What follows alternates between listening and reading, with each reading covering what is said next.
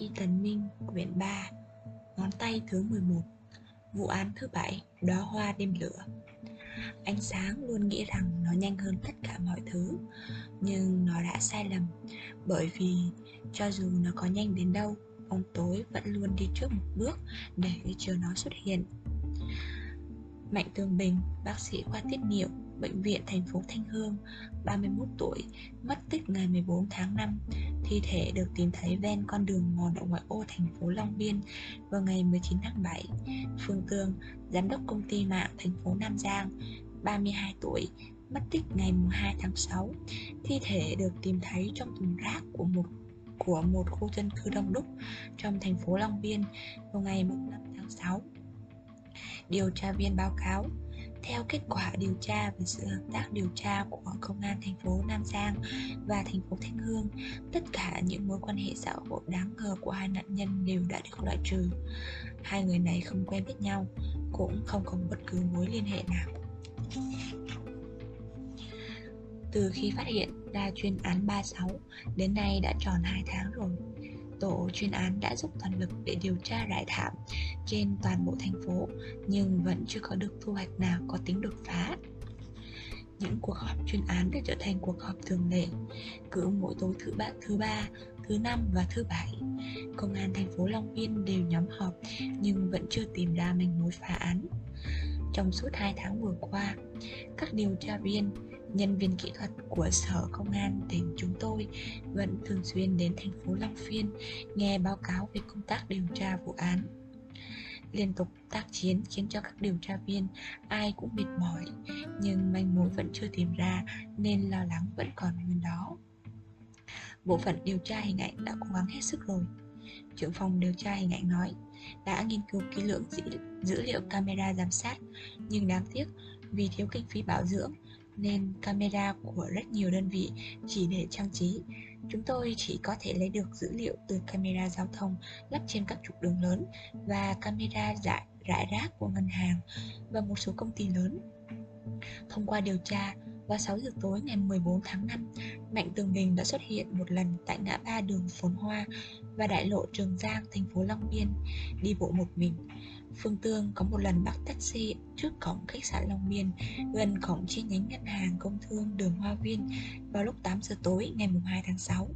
Đây là thời gian và địa điểm xuất hiện cuối cùng của hai nạn nhân. Tôi muốn hỏi, sau đó Phương Tương có quay lại khách sạn không? Đại bảo lên tiếng Tra trong camera của khách sạn Phương Tương làm thủ tục check-in vào buổi trưa ngày 2 tháng 6 5 giờ chiều ra khỏi cửa. Sau đó không nhìn thấy nữa. Bắt xe, Tôi xoa cặp Đã thế đã tìm được taxi chưa? Điều tra viên lắc đầu nói, Vì độ nét của camera rất kém, Chúng tôi không thể nhìn rõ biển số xe, Chỉ có thể căn cứ vào thời gian đại khái Để tìm trong camera giao thông những con đường gần khách sạn. Đến khi tìm được tài xế lái chiếc taxi đó, Thì sự việc đã xảy ra nửa tháng rồi cho dù chúng tôi đã cho anh ta xem camera, anh ta vẫn không nhớ được hôm đó đã chở nạn nhân đến đâu. Đại lộ Trường Giang ở phía Bắc, khách sạn Long Phiên ở phía Nam. Tôi nói, khoảng cách rất xa, khó mà liên hệ với nhau được. Nạn nhân đều tử vong do bị đầu độc, sau đó bị cắt cổ, mổ bụng, chặt xác. Điều tra viên nói, chúng tôi đã điều tra rất kỹ về nguồn gốc của thuốc chuột, đáng tiếc là vẫn chưa có kết quả. Liệu có phải để cướp của không nhỉ? Tôi ngẫm nghĩ một lát rồi hỏi. Nguyên nhân các vụ án mạng thường không nằm ngoài tiền Tình, thù, sắc và bị kích động mạnh.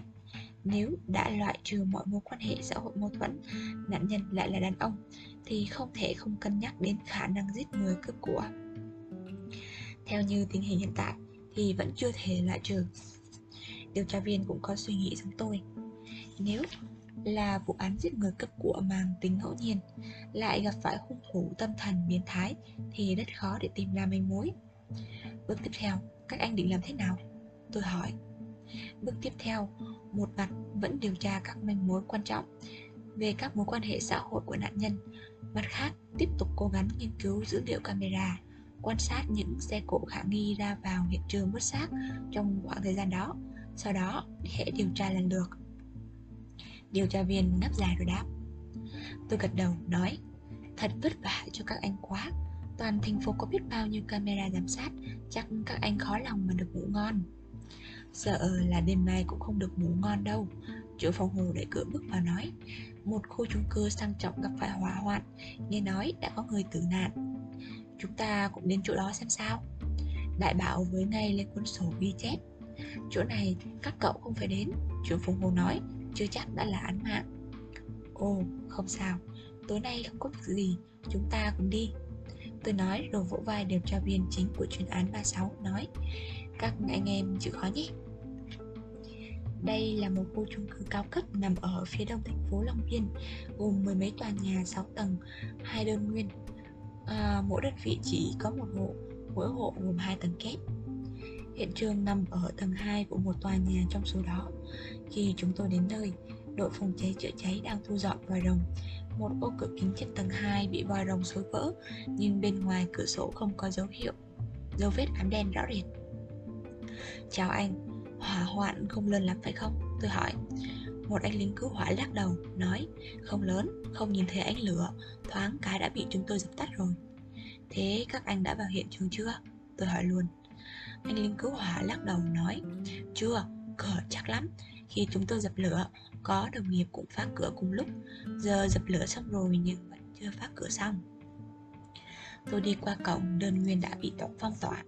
Đến trước cửa hiện tường là phòng 101 Khung cửa lớn bằng sắt trông hơi cong vênh.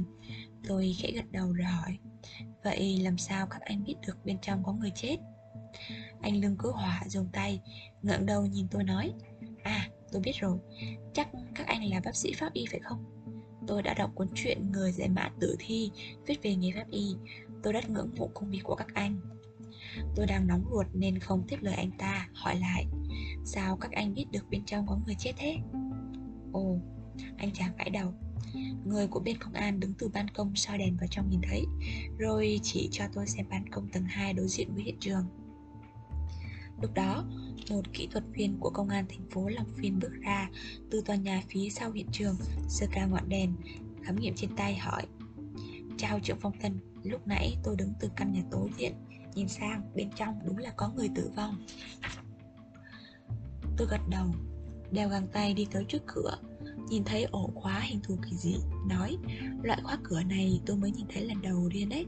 Trông lạ thật chất liệu của cánh cửa chắc cũng rất chắc chắn đúng là tiền nào của nấy. Thảo nào các anh chưa mở được. Trên tay nắm cửa có viết găng tay vải xô. Lâm Đào cầm một chiếc hộp nhỏ Đi đến bên cạnh tôi nói Thời tiết này mà đeo găng tay trong nhà Ngoài pháp y, giúp việc, lao công Thì chắc chẳng phải người tốt đâu. Tớ chưa chạm vào khóa cửa đâu nhé. Tôi giơ hai tay lên. Lúc cậu đang tám chuyện với anh lính cứu hỏa Tớ đã xem phòng rồi. Lâm Đào bật cười trước động tác của tôi Phân tích sơ bộ. Có lẽ là vết găng tay mới Để lại khi đóng cửa bỏ đi. Ý cậu nói đây là án mạng. Tôi trợn trừng mắt. Vừa nãy cậu đi đâu thế? Giờ cậu định làm gì? Lâm Đào giơ chiếc hộp nho nhỏ trên tay lên nói, Tớ đi lấy cái này, Mở khóa chứ còn gì nữa. Không thì vào thế nào được? Cửa sổ đều lắp lưới chống trộm, Mà với cái khổ người của cậu Thì có dỡ toàn bộ lưới chống trộm ra, Cậu cũng chả chui lọt. Đồ đều, Tôi chửi. Cậu còn biết mở khóa nữa à? Bắt buộc mà. Lâm Đào đeo đèn lên đầu, Cầm lấy dụng cụ bắt đầu mở khóa. Đây không phải là khóa bình thường đâu. Tôi khoanh tay đứng ngang ngang sau lưng Lâm Đào. Cậu mà mở được thì tớ gọi cậu là anh. Tôi thấy không giống án mạng. Trưởng phòng hồ mà bác sĩ Vương bước tới nói, Vừa nãy hỏi thăm bảo vệ chung cư, Đã có được một số manh mối Ồ Tôi quay sang nhìn anh lính cứu hỏa đang tò mò đứng xem, Rồi đi đến bên trưởng phòng hồ Cho dù có phải là vụ án mạng hay không, Nếu vẫn trong giai đoạn điều tra thì những thông tin quan trọng có liên quan đều phải giữ bí mật. Rất nhiều người cho rằng công an không cung cấp thông tin là cố tình úp mở, Nhưng thực ra không phải.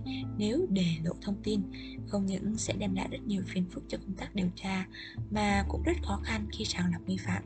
Giả dụ, có người muốn nhận tội thay hung thủ thực sự, Nếu biết được thông tin vụ án, Sẽ rất dễ lừa được điều tra viên cho dù đội phòng cháy chữa cháy thuộc sự quản lý của Bộ Công an, chúng tôi cũng cần phải giữ bí mật.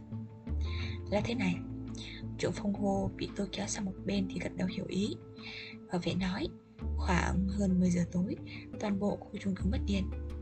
Tôi giơ tay xem đồng hồ, kim giờ chỉ 12 giờ 35 phút, liền hỏi hỏa hoạn được phát hiện ra khi nào. Cậu từ từ nghe tôi kể đã. Triệu phong hồ nói, bảo vệ nói rằng khoảng 10 giờ 10 phút tối, phòng bảo vệ đột nhiên mất điện. Các bảo vệ của vã ra xem, phát hiện cả 11 tòa nhà trong chung cư đều đối đen như mực. À phải, trước tiên tôi cần giới thiệu qua đã.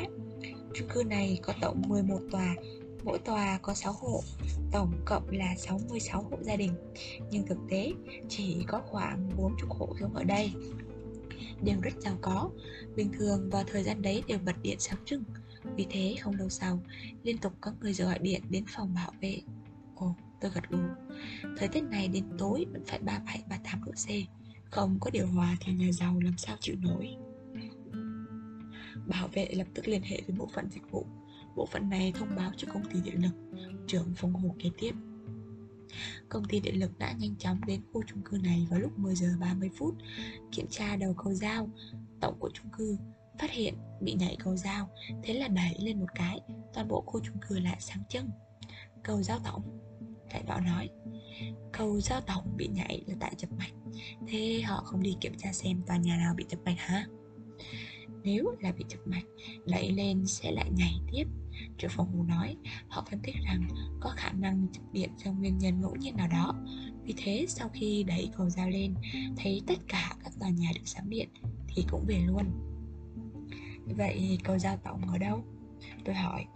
Ở góc tường phía sau phòng bảo vệ khu chung cư Có một cái hộp sắt Cầu dao ở bên trong.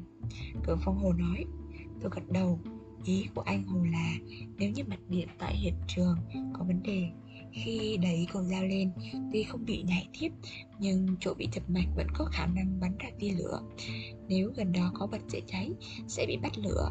Và nếu chủ nhà đang ngủ say hoặc say rượu có lẽ sẽ không phát hiện ra trong nhà vụ cháy. Vì thế khi lửa cháy đến người dù có tỉnh lại cũng không kịp chạy nữa. Trưởng phòng hô gật đầu nói Tôi cảm thấy hỏa hoạn và ngắt điện cũng trùng hợp thật đấy. Làm sao có thể vừa khéo đến thế được? Giờ đang là mùa hè, các hộ thường sử dụng đồ điện công suất lớn. Chúng tôi đã gặp phải mấy vụ đường điện chập cháy dẫn đến hỏa hoạn chết người rồi.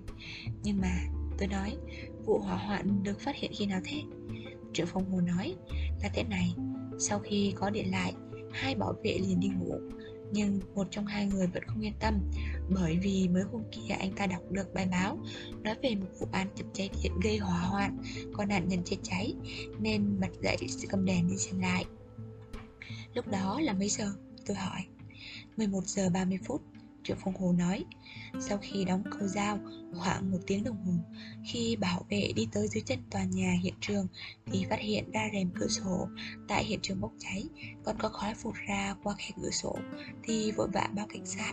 Khoảng 5 phút sau, xe cứu hỏa và cảnh sát khu vực đã kịp đến hiện trường. Một mặt dập lửa, một mặt lên tòa đội nhà đối diện quan sát tình hình trong phòng. Nhìn thấy trên giường có một thi thể, có lẽ đã cháy thành than rồi nhưng bên cứu hỏa đã nói là lửa rất nhỏ Không thể nhìn thấy ánh lửa cơ mà. Tôi thắc mắc. Đúng là lửa không lớn Nhưng có ngọn lửa cháy cả rèm cửa đấy thôi Triệu phòng hồ nói.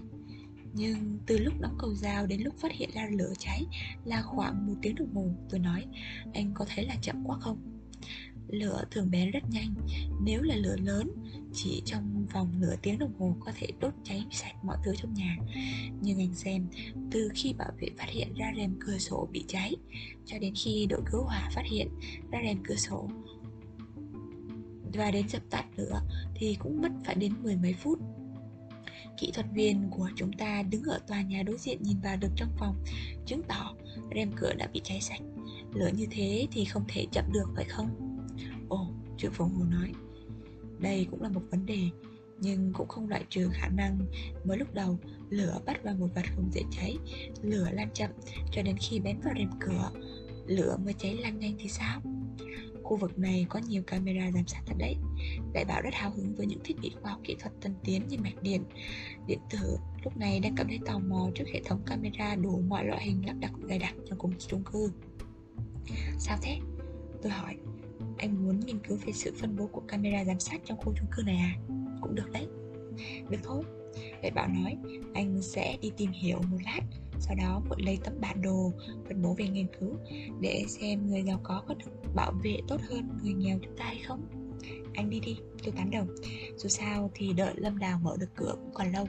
Cho dù có mở được cửa cũng phải chờ bộ phận pháp chứng tới mở đường vào hiện trường. Còn phải hì hục mở khóa làm gì nữa?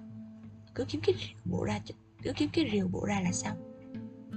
Rìu ấy à Anh quên mất phân đội trưởng Hoàng đang phải làm gì hay sao? Phân đội trưởng Hoàng trưởng Phong Hồ ngắt lời. Phân đội trưởng của thành phố Vân Thái phải không? Đại bảo ôm bụng cười ngặt nghẽo.